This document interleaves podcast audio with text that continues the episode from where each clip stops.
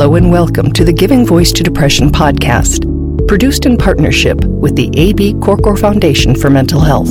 I'm Terry, the creator and co host of this podcast.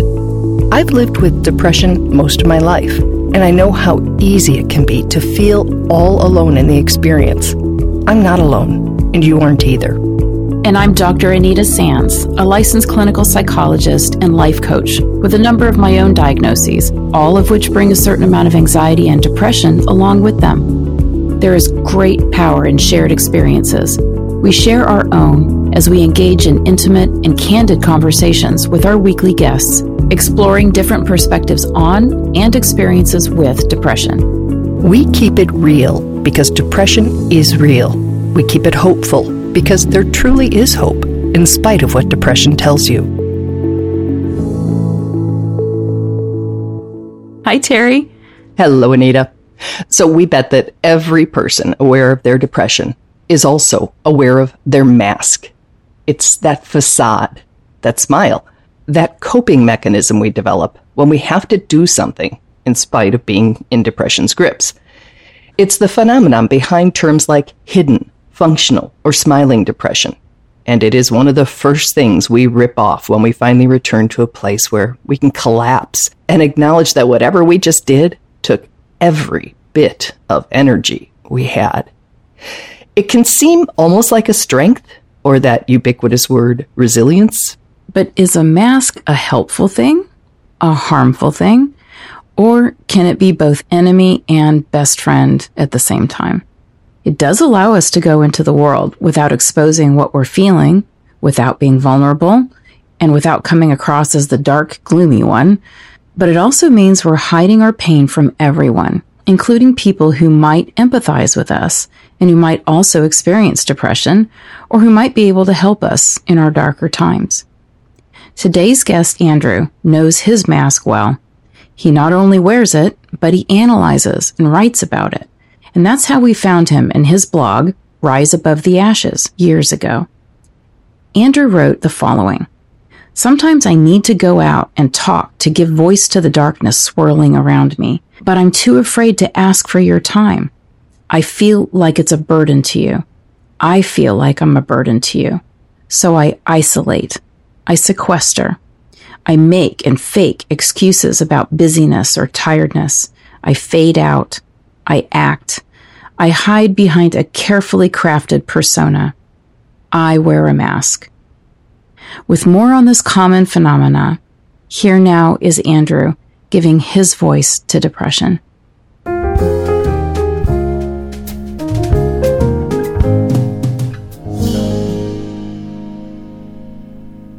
Andrew was in his early 20s when he first started experiencing symptoms of depression. He wouldn't be formally diagnosed for another 20 years. So for half his life, he just knew something was going on and that it came and went whenever it damn well pleased. I would say 2013, 2014, I started to really struggle with suicidal thoughts several weeks at a time and at least twice a year. Um, and it was kind of getting worse every time. Every bout of depression would be a little bit deeper, a little bit longer and a little harder harder to climb out of.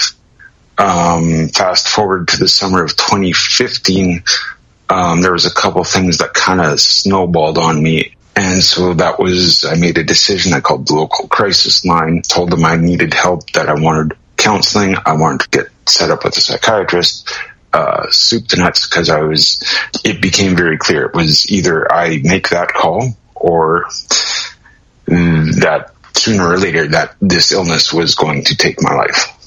Andrew reached out for and got the help he needed. Now his self care is multifaceted and includes medications. I'm on three different uh, three different pills, and the current dosage level and combination seems to be working quite well for me.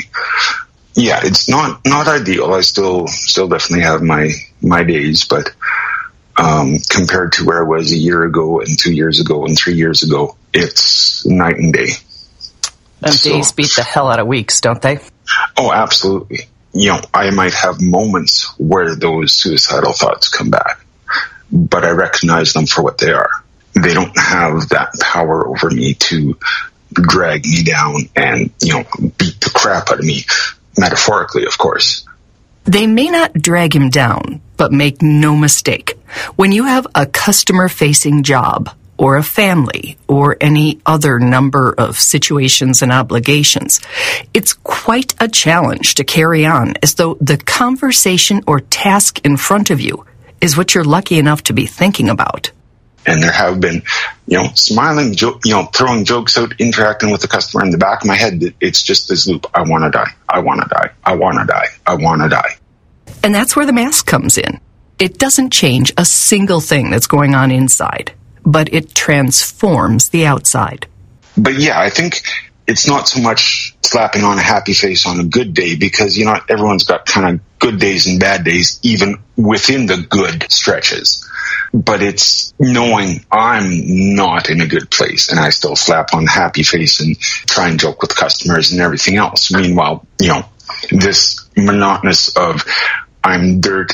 I, am surprised I haven't been fired yet. Well, if I get fired, I'm just going to die. And, you know, this is just going on in the back of my mind while I'm dealing with customers. That's when it becomes more of a necessity.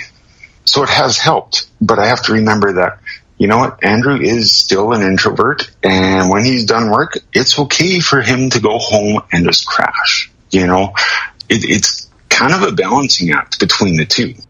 In his blog article on this topic, which we will link to, Andrew describes that struggle this way. I wear a mask, not just a mask, not just any mask, the mask, the bane of my existence and my savior the air in my lungs, and the poison in my veins. It saves my life as it drowns my soul. And yeah, the mask can be both. Because if you relied on the short term, yeah, it can save you, it can pull you up. But the danger, you lean on that, you rely on it long term, and that's when it turns on you. It starts to suck you down because you know you're living this falsehood. Of course, everyone wears masks to some extent. Fake it till you make it, you know? Everyone puts up a good front. Mm-hmm. The filters, the staged pictures, the smiling family pictures, or the vacation, or, right? But everyone thinks that they're the only one who does it as much as they do, and they think everyone else's life is much more, you know, the social media is much closer to reality than theirs. And below that, those of us who struggle with mental illness fight against not wanting to hang out with Eeyore, you know, the mopey depressed that everyone suddenly thinks of when they hear mental illness is depression, the Eeyore. And then on top of that, you've got the fear of what will people think of me? The average everyday Joe, all they know is movies, Netflix, that sort of portrayal of mental illness. Where you're either violent or a genius. And probably both. Mm. and unstable and unpredictable and volatile. Yeah. So that many levels, it's no wonder that uh, the mask is prevalent. You said using the mask and hiding behind it also feeds it. It fuels the darkness. It makes it stronger, hungrier, and more unpredictable. So that is fascinating to me that I've always thought of it as protective. It didn't occur to me that using it empowers it. It does. When you're young, your bedroom's dark and you hear a scary noise that noise is frightening because it, you can't see what's causing it. Well, there's two things you can do then. You can either jump up, turn on the lights, rip open the closet doors and see, see what's in there, or you can just throw the blankets over your head, stuff a pillow in each ear and hope it goes away. By throwing the lights on and opening the closet doors, you can see it for what it is. And it's probably not as big as you think it is. It might be big and scary, yes, but it's not as big as you think it is. I think the biggest reason I've come this come as far as I have in the last two years is because somewhere I got the crazy idea that I'm not gonna I'm not gonna fake it. I'm gonna look what I'm struggling with in the eyes as often and as long and as much as possible because I I don't want it to run my life, but I don't want to run from it either. Mm-hmm that's part of the stigma, right? Why should we have to? I mean, we wouldn't be walking around sharing fries and a burger with our friends if we had a really terrific cholesterol problem. You know, we'd have to come out and say, I, I really can't eat that kind of stuff because I'm on meds and, you know, I could, I could have a stroke or a heart attack. Exactly. And I think anyone who's dealt with a mask has felt that that tension of wanting to just rip the mask off and throw it away and just be authentic and screw what the world thinks. And then retreating behind the mask thing. And then pulling it down going, no, I, I you know, I want to be authentic. And then putting the mask up again. There are what one out of five of us for god's sake it's not like the rare you know unicorn out there that that there are a lot of people walking around struggling and here's the scary thing that i think of when i hear that number one in five if you think about how heavily stigmatized mental health or mental illness really is that's one in five people reporting yes one in five reported or diagnosed by professional so what does that say for the people who don't report? What about the people who mask it or don't recognize or just try and grind through not understanding what they're facing? And then you think about that one in five number and it drops to probably one in four, I would say maybe even one in three. And, and, then when you hear that it's 10 years, it's a decade between you, you were longer, I was longer between, you know, when the first symptoms show and when someone actually, you know, puts up the white flag and goes in and says to a professional, Hey, something's wrong here. You know, that's yeah. a lot of people for a lot of years walking around hurting. And that is, again, part of the reason why I decided to do this it's it's very healing as somebody else who lives with this black dog to hear it stated so well and to just be able to to feel understood.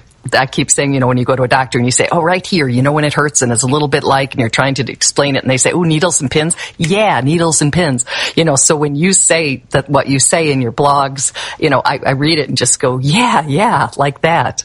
That's that's exactly why I do it. Um, part of it is therapeutic for me when I can finally give shape and give words to these thoughts that bounce around between my ears. That, you know, writing helps me. Mm-hmm. Realizing everyone else, you know, or a lot of other people struggle with it. If I put that out there mm-hmm. and one post changes one person's life and that's all my blog ever does, yeah, fantastic. I hate thinking that somebody else would feel as alone and low as I did with nobody to connect to and nobody to reach out with. Even if I can't make the connection, somebody else will read something and go, holy crap, somebody else out there gets it. Mm-hmm. And gives them a bit of courage to reach out. Because you could have done this as a journal. You could have just written it for yourself and gotten the benefits of getting it out of your head and onto paper. So I'm extremely grateful that you chose to do it as a blog and not a journal so that I could find it and call you. Anyway, is there any parting words or anything when you were thinking of talking that you thought I really want to communicate this? Um, there's something about giving these shapeless thoughts in your head a physical form. Whether you write a song or you sculpt something or you paint something, or for me, it's crafting words into something that makes sense. Whatever it is, to me, that has been worth it. So I would encourage um, your audience, even if it doesn't make sense to you, grab a pen, grab a notebook, grab your laptop, whatever. Find a way to give shape or form to the, the thoughts and the voices in your head, and I guarantee you it'll be helpful.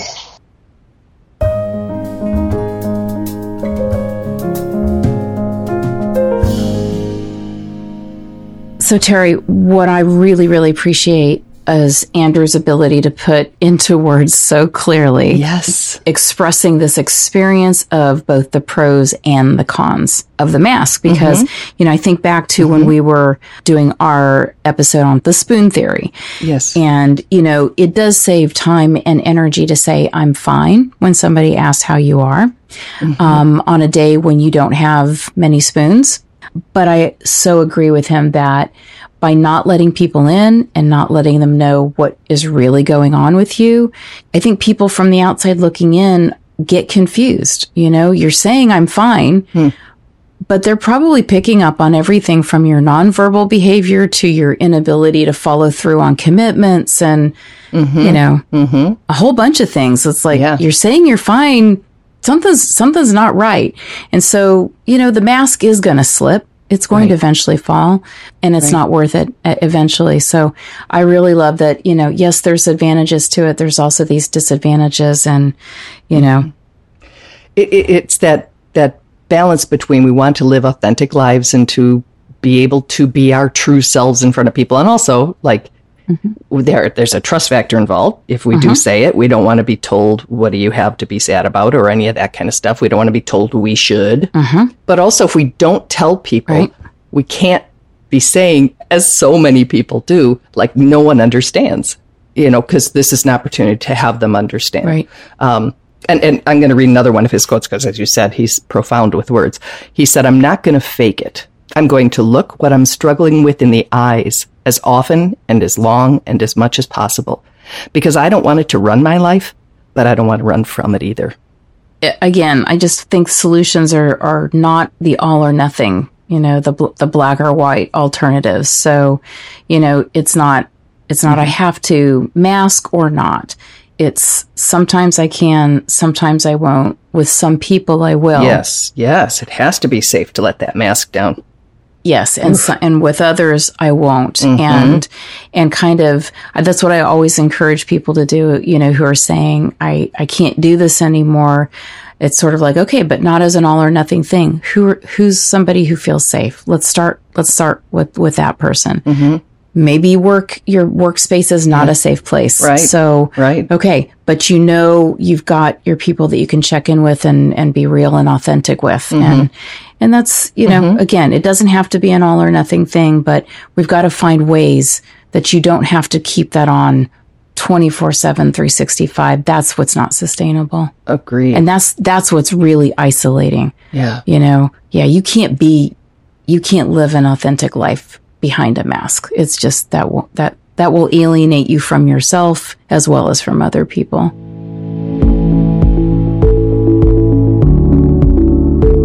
We truly hope that our podcast brings a little more understanding, helps you better articulate and reflect on your own experience with depression, or better understand how to support someone else who is struggling. If this episode has been of comfort or value to you, know that there are hundreds of others like it in our archive, which you can easily find at our website, givingvoicetodepression.com. And remember, if you're struggling, speak up, even if it's hard. If someone else is struggling, take the time to listen.